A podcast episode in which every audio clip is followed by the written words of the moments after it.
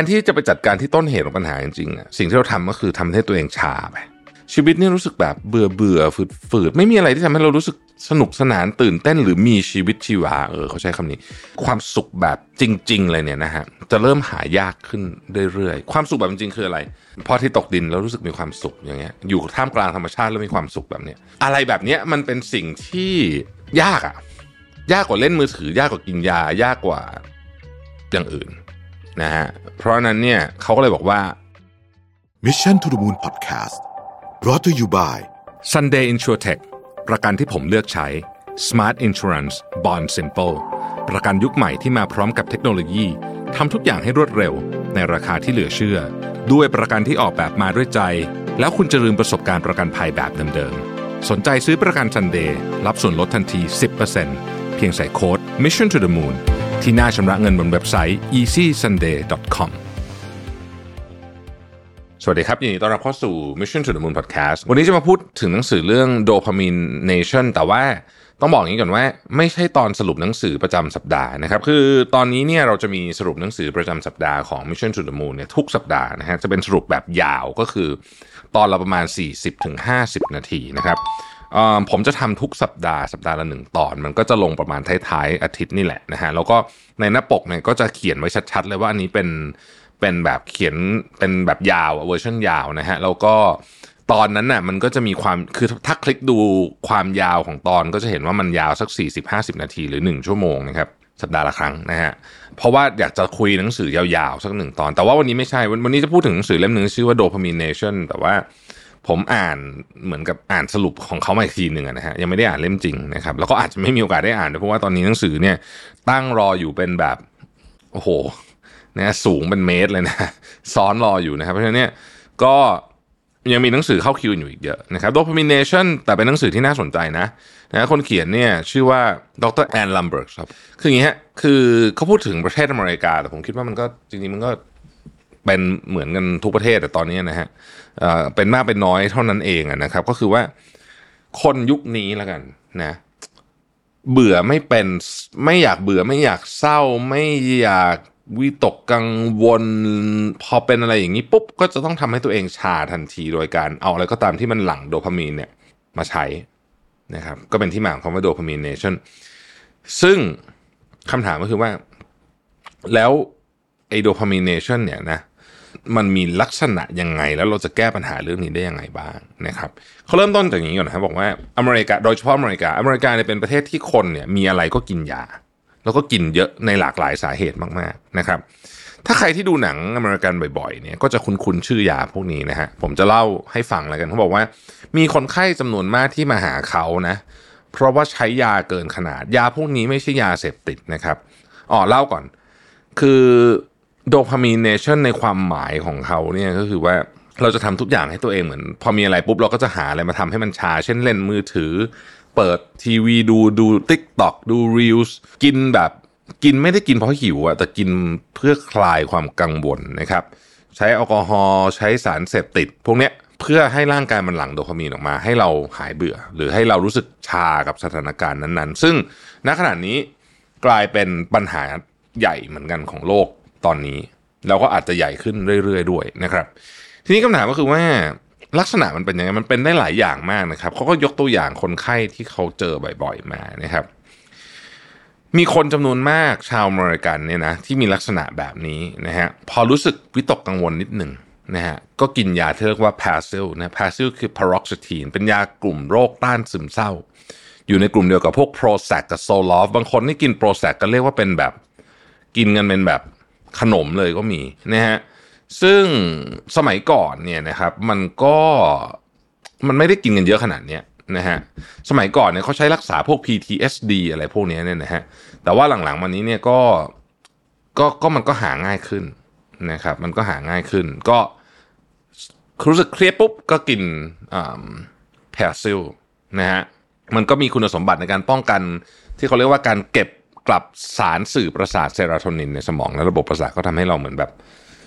ทำให้อาการซึมเศร้ามันดีขึ้นได้นะฮะซึ่งบางคนเนี่ยบอกว่าคือคนที่เป็นโรควิตกกังวลเนี่ยคืออะไรต้องมองอย่างนี้นะครับ ข้อมูลจาก hd.co.th เนี่ยโรควิตกกังวลไม่เหมือนกับโรคกลัวนะฮะวิตกกังวลเนี่ยมันจะเป็นบางทีไม่ไม่มีอะไรกระตุ้นก็วิตกกังวลได้นะครับบางคนจะคาดการณ์ว่ามีเหตุการณ์ที่ เขาไม่ชอบจะเกิดขึ้นในอนาคตหน่อยจะเป็นเรื่องสุขภาพเงินทองครอบครัวนะครับพอคิดคิดไปแป๊บหนึ่งเดี๋ยวก็วิตกกังวลนะพอพอวิตกกังวลปุ๊บก็เหมือนกับทำอะไรไม่ได้อยากจะผ่อนคลายก็กินยานะฮะพาซิลพอรู้สึก brain fog brain fog นี่คืออาการเหมือนคิดอะไรไม่ค่อยออกนะฮะก็จะกินยาตัวหนึ่งซึ่งไอยานี้ดังมากนะครับก็คือ Adderall ถ้าใครดูหนังอเมริกันบ่อยๆ ก็จะรู้ว่าไอ Adderall เนี่ยนะฮะพวกเด็ก ไฮสคูลเนี่ยนะฮะก็จะชอบกินเด็กมหาลัยก็จะกิน เพราะว่ามันทำให้มีสมาธินะครับจริงๆเนี่ยมันเป็นยาที่ใช้รักษาสมาธิสั้นนะฮะคือ ADHD นะครับหรือพวกโรคลมหลับอะไรพวกนี้เนี่ยนะฮะคือคนที่ง่วงนอนตลอดเวลา แต่ว่า a r o l เนี่ยมันมาเพิ่มสมรรถนะของของคนที่ต้องใช้สมองเช่นเคล็กนักกีฬาอีสปอร์ตหรือคนที่ต้องอ่านหนังสือสอบอะไรแบบนี้เนี่ยนะฮะในที่อเมริกาเนี่ยมันเป็นยาที่แบบ ฮิตมากในพวกเด็กที่จะต้องสอบสอบอะนะฮะแล้วก็เอาพูดจริง ๆ แล้วเนี่ยมันก็ทำให้เหมือนมีมีสมาธิในการโฟกัสกับเรื่องอะไรมากขึ้น แต่ a d d e r a l เนี่ยมันมีส่วนผสมนะฮะของเกลือแอมเฟตามีนนะครับของเกลือแอมเฟตามีนซึ่งเป็นชนิดของสารเสพติดชนิดหนึ่งนะครับจริงๆมันมีส่วนประกอบหลักคือแอมเฟตามีนแล้วก็ dextroamphetamine นะฮะผมก็ไม่ค่อยรู้เรื่องของเคมีพวกนี้มากแต่ว่าเอาว่า บางคนถึงขั้นคิดว่าเฮ้ยรู้สึกว่ากินยานี้แล้วฉลาดขึ้นเลยนะ อืมนะฮะคือไอแอโรลเนี่ยนะครับ ในช่วงที่ผ่านมาเนี่ยถ้าใครเคยดูสารคดีของ Netflix นะฮะก็จะพบว่า Adderall เนี่ยนะฮะมันมีสารคดีของ Netflix ชื่อ Take Your Pills เนี่ยนะครับในคนนักศึกษาและคนวัยทำงานด้วยเนี่ยนะฮะก็และหลาย ๆ คนที่จำเป็นจะต้องใช้สมาธิเยอะ ๆ เนี่ย ก็ มีการใช้ยาเพิ่มขึ้นถึง3,000%ในช่วงในช่วงระยะเวลาสั้น ๆ ที่ผ่านมานะฮะแต่มันผิดวัตถุประสงค์ไงเพราะว่าพอยามันหมดฤทธิ์ปุ๊บเนี่ยมันมันต้องลงมันเหมือนแบบ คือคือถ้ายามันมันทำให้คุณแบบช่วงนั้นคุณสมาธิดีมากพอเสร็จแล้วคุณมันจะดาวอะนะฮะแล้วพอครั้งต่อไปคุณรู้สึกว่า คุณต้องโฟกัสเพิ่มประสิทธิภาพสมองเนี่ยนะฮะก็คุณก็จะต้องกินมันอีก มันก็จะกลายเป็นการเสพติด คือมันเป็นราคาที่ต้องจ่ายที่แพงมากนะฮะคือคนที่กิน Adderall เนี่ยนะฮะจะมีสมาธิสูงมาก มีความกระตือรือร้นมีแบบอ่านหนังสือก็จะแบบไม่ต้องนอนเลยอะไรเงี้ยนะฮะแต่ว่ามันไม่ได้มาจากพลังงานจริง ถ้าใครอยากอยากอ่านเรื่อง a r o l เนี่ยก็ก็ไป search ในอินเทอร์เน็ตได้ เพราะว่ามันมันมีเรื่องนี้เยอะมากนี่ยจริงจริงต้องบอกว่าภาพยนตร์อันหนึ่งที่ชื่อว่า Limitless เคยดูไหม Limitless นะ ก็หนังเก่าแล้วนะฮะจริงๆเขาอารมณ์ feel ประมาณคล้าย a r o l นี่แหละนะครับ แต่มันมีราคาที่ต้องจ่าย แล้วเขาบอกว่าไอ้คนเดียวกันเนี้ยพอนอนไม่หลับนะฮะนอนไม่หลับเนี่ยก็จะไปกินยา Ambien Ambien เนี่ยมันก็เป็นยาพวกตระกูลยาระงับประสาทยานอนหลับเนี่ยนะฮะที่มีตัวยาพวก zolpidem นะครับซึ่งก็เป็นยากลุ่มที่คนก็ใช้กินนอนหลับกัน ซึ่งอีกอะนะฮะมันก็ทำให้เกิดอาการเสพติดได้นะครับแล้วก็ ถ้าเกิดคุณหยุดยานะฮะก็จะมีอาการถอนยากลายเป็นนอนไม่หลับไปแทนอย่างเงี้ยเพราะฉะนั้นแอมเบียนเนี่ยก็เป็นก็เป็นอะไรที่ที่ค่อนข้างต้องระวังมากๆเหมือนกันนะครับเขาในหนังสือนี้เขาบอกว่าเฮ้ยตอนนี้เราอยู่ในโลกที่แบบ พอมีปัญหาอะไรปุ๊บกินยาพอมีปัญหาอะไรปุ๊บถ่ายมือถือ พอเบื่อปุ๊บถ่ายมือถือ แต่ไม่ได้ไปแก้ที่ต้นเหตุของมันนะฮะเขาบอกว่ามันจะเป็นอะไรก็ได้นะ นี่เราพูดถึงยาใช่ไหมแต่มันจะเป็นอย่าง YouTube ก็ได้ มันจะเป็น คลิปวิดีโอก็ได้มันจะเป็นอะไรก็ได้นะครับ ที่มันมาปุ๊บอินสแตนต์มันปล่อยโดพามีนให้คุณเลยนะนี่คือสถานการณ์ที่เราเป็นอยู่ตอนนี้ แล้วเราก็พยายามเหมือนกับแทนที่จะไปจัดการที่ต้นเหตุของปัญหาจริงๆสิ่งที่เราทำก็คือทำให้ตัวเองชาไปนะครับชาไปด้วยอย่างเงี้ยแล้วเราก็ผ่านการชาไปด้วย การทำแบบนี้เรื่อยๆ ปัญหาของเรื่องนี้ก็คือว่า มันต้องใช้เยอะขึ้น เยอะขึ้นเรื่อยๆ มันถึงจะ โดสเท่าเดิมใช้ไปสักพักหนึ่งมันจะไม่ได้ผลเท่าเดิมละนะครับอะสมมุติว่าคุณถ่ายมือถือไป 2 ชั่วโมงนะฮะดูคลิปก็ได้ไป 2 ชั่วโมงเนี่ยคุณจะรู้สึกแย่กว่าตอนเริ่มถ่ายอีก เช่นเดียวกับการใช้ยาพวกนี้หรือว่าใช้ หรือว่าใช้กินอะไรพวกนี้สมมติว่าอะคุณกินเพื่อคลายเครียดนะฮะคุณกินไปเสร็จเนี่ยคุณจะรู้สึกเครียดกว่าเดิม ถูกไหม เสร็จแล้วเนี่ยพอมันเกิดสิ่งที่เรียกว่าโดพามีนโอเวอร์โดสมันก็กลายเป็นว่าไม่มีอะไรที่ทำให้คุณรู้สึกดีอีกแล้ว ชีวิตเนี่ยมันก็จะรู้สึกแบบ มันมีคนเป็นแบบนี้เยอะนะ ชีวิตเนี่ยรู้สึกแบบเบื่อเบื่อฝืดฝืดไม่มีอะไรที่ทำให้เรารู้สึกสนุกสนานตื่นเต้นหรือมีชีวิตชีวาเออเขาใช้คำนี้ มีชีวิตชีวาอีกแล้วนะฮะเราก็จะกลับไปหายเนี่ย ที่มันเป็นของรู้สึกว่าเฮ้ยมันใช้แล้วมันมันทำให้เรารู้สึกดีขึ้นเนี่ยนะ แต่ว่า เราก็จะพบว่าโดสเท่าเดิมมันไม่พอ แล้วพอใช้แล้วก็พอมันหมดฤทธิ์เราก็จะรู้สึกหมดฤทธิ์หรือว่าจบ process นั้น เช่นเรากินอาหารไปเยอะเนี่ย เราก็จะรู้สึกแย่กว่าเดิมอีกนะครับ ก็กลายเป็นวงจรที่ไม่ดีนะครับแล้วก็กลายเป็นว่าเขาเรียกว่าเป็นโดพามีน deficient state ก็คือเหมือนแบบมันดื้อยา ถึงจุดที่ว่าไม่อยากใช้แล้ว สมมุติว่าไม่อยากจะกินแล้ว ไม่อยากจะใช้ยาตัวนี้แล้ว แต่ว่าตอนนี้ไม่ได้ใช้เพื่อให้รู้สึกดีแล้วนะ ใช้เพื่อให้รู้สึกปกติ เออ ผมว่าในบทคำนี้น่าสนใจนะฮะคือเขาบอกว่า แต่ตอนแรก ๆ ใช้เพื่อให้รู้สึกดีใช่ไหมตอนนี้ใช้เพื่อให้รู้สึกเพียงแค่ปกติและสามารถมีชีวิตต่อไปได้ อย่างไรก็ดี มันจะมีความเป็นแบบว่างเปล่านะครับ ไม่มี motivation ในการที่จะทำอะไรสักอย่างหนึ่งแล้วก็ เหมือนกับสมองมันชาชาไป นะครับ organic pleasure เนี่ยนะเขาบอกว่า organic pleasure ก็คือความสุขแบบจริง ๆ เลยเนี่ยนะฮะจะเริ่มหายากขึ้นเรื่อยๆ ความสุขแบบจริง ๆ คืออะไรนั่งมองพระอาทิตย์แล้วมีพระอาทิตย์ตกดินแล้วรู้สึกมีความสุขอย่างเงี้ยอยู่ท่ามกลางธรรมชาติแล้วมีความสุขแบบเนี้ยไอเนี่ยคือความสุขแบบที่มนุษย์ถูกออกแบบมาให้มีความสุขจากแบบเนี้ยมันจะเริ่มเราไม่ไม่แม้แต่จะหาด้วยซ้ำการจะกลับไปมีชีวิตแบบนั้นอีก ชีวิตที่เรา sensitive กับความสุขแบบออร์แกนิกเนี่ยจะทำยังไงอ่านหนังสือเล่มนี้ก็พยายามจะเขียนมาถึงตรงนี้นะฮะคือเขาบอกตอนหาเสร็จแล้วในครึ่งหลังของหนังสือเขาก็พูดถึงว่า เราจะต้องกลับมา rebalance ตัวเองใหม่ให้ได้ เขาบอกว่าจะต้องทำนะในในในการอันนี้เนี่ยนะครับก็คือว่า อันดับแรกเนี่ย เราต้องกลับมานั่งวิเคราะห์จริง ๆ ว่า อะไรเป็นสิ่งที่ก่อให้เกิดพฤติกรรมนั้น หมายถึงว่าก่อนที่เราจะเกิดพฤติกรรมใด ๆ ที่เราจะไปใช้สมมติว่าเป็นอ้าวยาสักอย่างหนึ่งก็ได้เนี่ยนะอะไรเป็นจุดเริ่มต้นพาไปถึงจุดนั้น ความเบื่อละความเหงา ความเครียดความอะไรพวกเนี้นะฮะ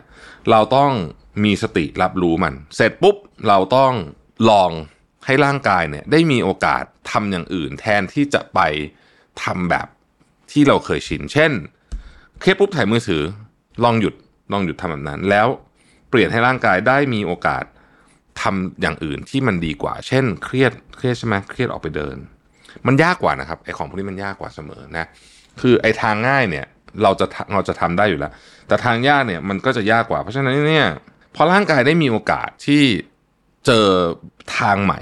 นะครับ เช่นเครียดออกไปเดิน เครียดออกไปวิ่งอ่าอย่างเงี้ยนะฮะเบื่อไปวิ่งอ่าอย่างเงี้ยนะฮะมันก็จะสร้างคล้ายๆกับ เส้นทางในสมองเราใหม่ ถ้าเราทำติดต่อกันนานพอ เขาบอกว่าเวลาที่นานพอเนี่ยมันคือประมาณเดือนหนึ่งนะฮะเราก็จะเปลี่ยนความรู้สึกแบบนี้ได้ เบื่อต่อไปก็จะไม่ถ่ายมือถือนะครับ นอนไม่หลับ แทนที่จะใช้ยาก็อาจจะมีวิธีอื่นที่เราค้นพบแทน เช่นการนั่งสมาธิอะไรแบบนี้เป็นต้นนะครับ เขาบอกว่าจริงๆเบสิกที่สุดของมนุษย์เราเนี่ยนะฮะมันจะมีความเบื่อ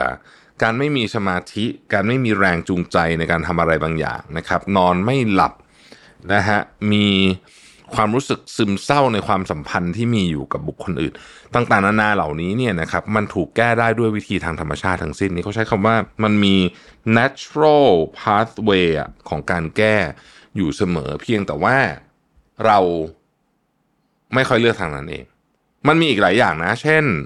ความรู้สึกแบบว่าไม่มั่นใจในตัวเอง ความรู้สึก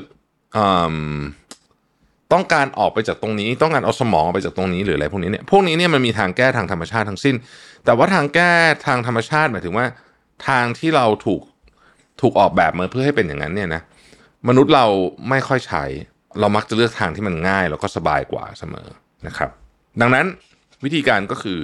เราต้องกลับมาแล้วก็ค่อยๆ ปรับตัวเองให้กลับมาอยู่ในสภาวะที่เรา สามารถใช้วิธีทางธรรมชาติได้มากขึ้นนะครับ วิธีทางธรรมชาติมันจะเป็น pain pressing คือมันจะเริ่มต้นจากความสมมุติคุณเบื่ออยู่เนี่ย แล้วคุณต้องทำอะไรเพื่อแก้เบื่อเนี่ย กระบวนการนั้นอะมันจะมีความเจ็บปวดเริ่มต้นก่อน เจ็บปวดในที่นี้ก็คือมันจะยากนิดหนึ่งในการเริ่มทำเช่น การออกไปเดิน ไปวิ่ง ไปไว่ายน้ำออกกำลังกายเนี่ยนะฮะ การอ่านหนังสือ การเขียนอะไรแบบเนี้ยมันเป็นสิ่งที่ยากอะ ยากกว่าเล่นมือถือ ยากกว่ากินยา ยากกว่าอย่างอื่น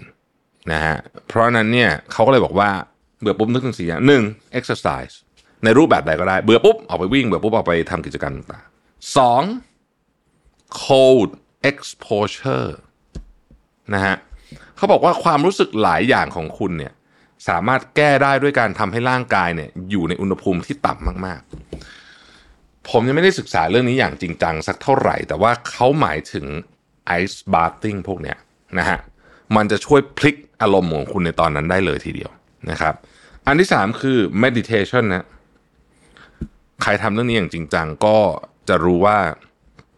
มันช่วยเยอะจริง ๆนะครับ สุดท้ายครับคือ reading อ่าน reading and writing อ่านและเขียนนะครับ ด้วย หนังสือและปากกาจริงๆนะนนี้แถมให้นิดนึงนะฮะเขาบอกว่าเนี่ย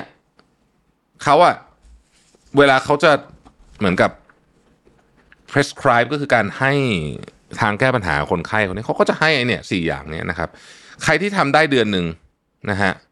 จะลดอาการติดพวกนี้ลงไปได้เยอะมาก ไม่ได้หมายความว่าจะหายได้ทุกอย่าง แต่ว่าจะลดไปได้เยอะแบบเยอะจริง ๆ นะครับ แล้วก็อย่าลืมสังเกตทริกเกอร์ด้วยนะครับ เช่น อะไรทำให้คุณอยากจะหยิบยาตัวนี้มากินสมมตินะอะไรอะไรเป็นตัวทริกเกอร์ให้สังเกต แล้วก็เปลี่ยนพฤติกรรมของมันซะนี่เป็นวิธีเดียวที่จะหลุดออกจากไอ้วงจรนี้ได้นะครับ ซึ่งวงจรนี้เป็นวงจรที่แน่นอนไม่ดีเลยเนาะเพราะนั้นเนี่ยถ้าเราอยากจะหลุดออกจากวงจรนี้เราก็จะต้องมีความพยายามในการแก้ไขเรื่องของพฤติกรรมของตัวเอง ไม่มีใครช่วยได้นะเพราะฉะนั้น pain pressing ก็คือไอ้สี่ข้อนี้คือมันจะต้องมีความพยายามนิดนึงในการทำไอ้สี่ข้อนี้ exercise cold exposure meditation reading and writing นะครับออกกำลังกายนะครับการทำร่างกายให้อุณหภูมิอยู่ในอุณหภูมิต่ำๆนะฮะอาบน้ำเย็นๆก็ได้นะครับ ไปแช่น้ำแข็งก็ได้นั่งสมาธิและอ่านหนังสือและเขียนเขียนเนี่ยนะพวกนี้มันมี pain ก่อนเสมอนะมีความเจ็บปวดก่อน แต่ท้ายที่สุดแล้วเนี่ยมันจะเป็นโดพามีนประเภทที่ดีครับนะครับ มันจะเป็นโดพามีนประเภทที่ดี แล้วมันจะทำให้ร่างกายของคุณเนี่ย balance เรื่องนี้ได้นะครับโดพามีนเนชั่นนะหนังสือเล่มนี้ใครอยากอ่านเพิ่มเติมไปอ่านได้นะครับ ผมเองก็ไม่ได้อ่านทั้งเล่มนะ อาจจะมีอะไรน่าสนใจทีเดียว ในหนังสือเล่มนี้สำหรับใครที่รู้สึกว่าตัวเองมีปัญหาอยู่นะฮะผมว่าเมืองไทยยังปัญหาน้อยนะฮะแต่อเมริกานี่โหปัญหาเรื่องนี้เยอะจริงๆคือ คนอเมริกันเนี่ยแก้ปัญหาด้วยการใช้ยาเยอะมากนะฮะคือคือคือเรายังถือว่าสภาพดีกว่านะพูดกันตามจริงนะฮะ แต่ว่าก็ไม่แน่นะวันหนึ่งถ้าเกิดว่าไม่มีใครทำอะไรเลยเนี่ย ก็มันก็อาจจะหนักขึ้นเรื่อยๆก็ได้นะครับ ขอบคุณที่ติดตาม Mission to the Moon นะฮะแล้วเราพบกันใหม่พรุ่งนี้นะครับ สวัสดีครับ Mission to the Moon Podcast Presented by Sunday InsurTech ประกันที่ผมเลือกใช้ Smart Insurance Bond Simple ประกันยุคใหม่ที่มาพร้อมกับเทคโนโลยีทำทุกอย่างให้รวดเร็ว ในราคาที่เหลือเชื่อ ด้วยประกันที่ออกแบบมาด้วยใจ แล้วคุณจะลืมประสบการณ์ประกันภัยแบบเดิมๆ สนใจซื้อประกัน Sunday รับส่วนลดทันที 10%เพียงใส่โค้ด Mission to the Moon ที่หน้าชำระเงินบนเว็บไซต์ easysunday.com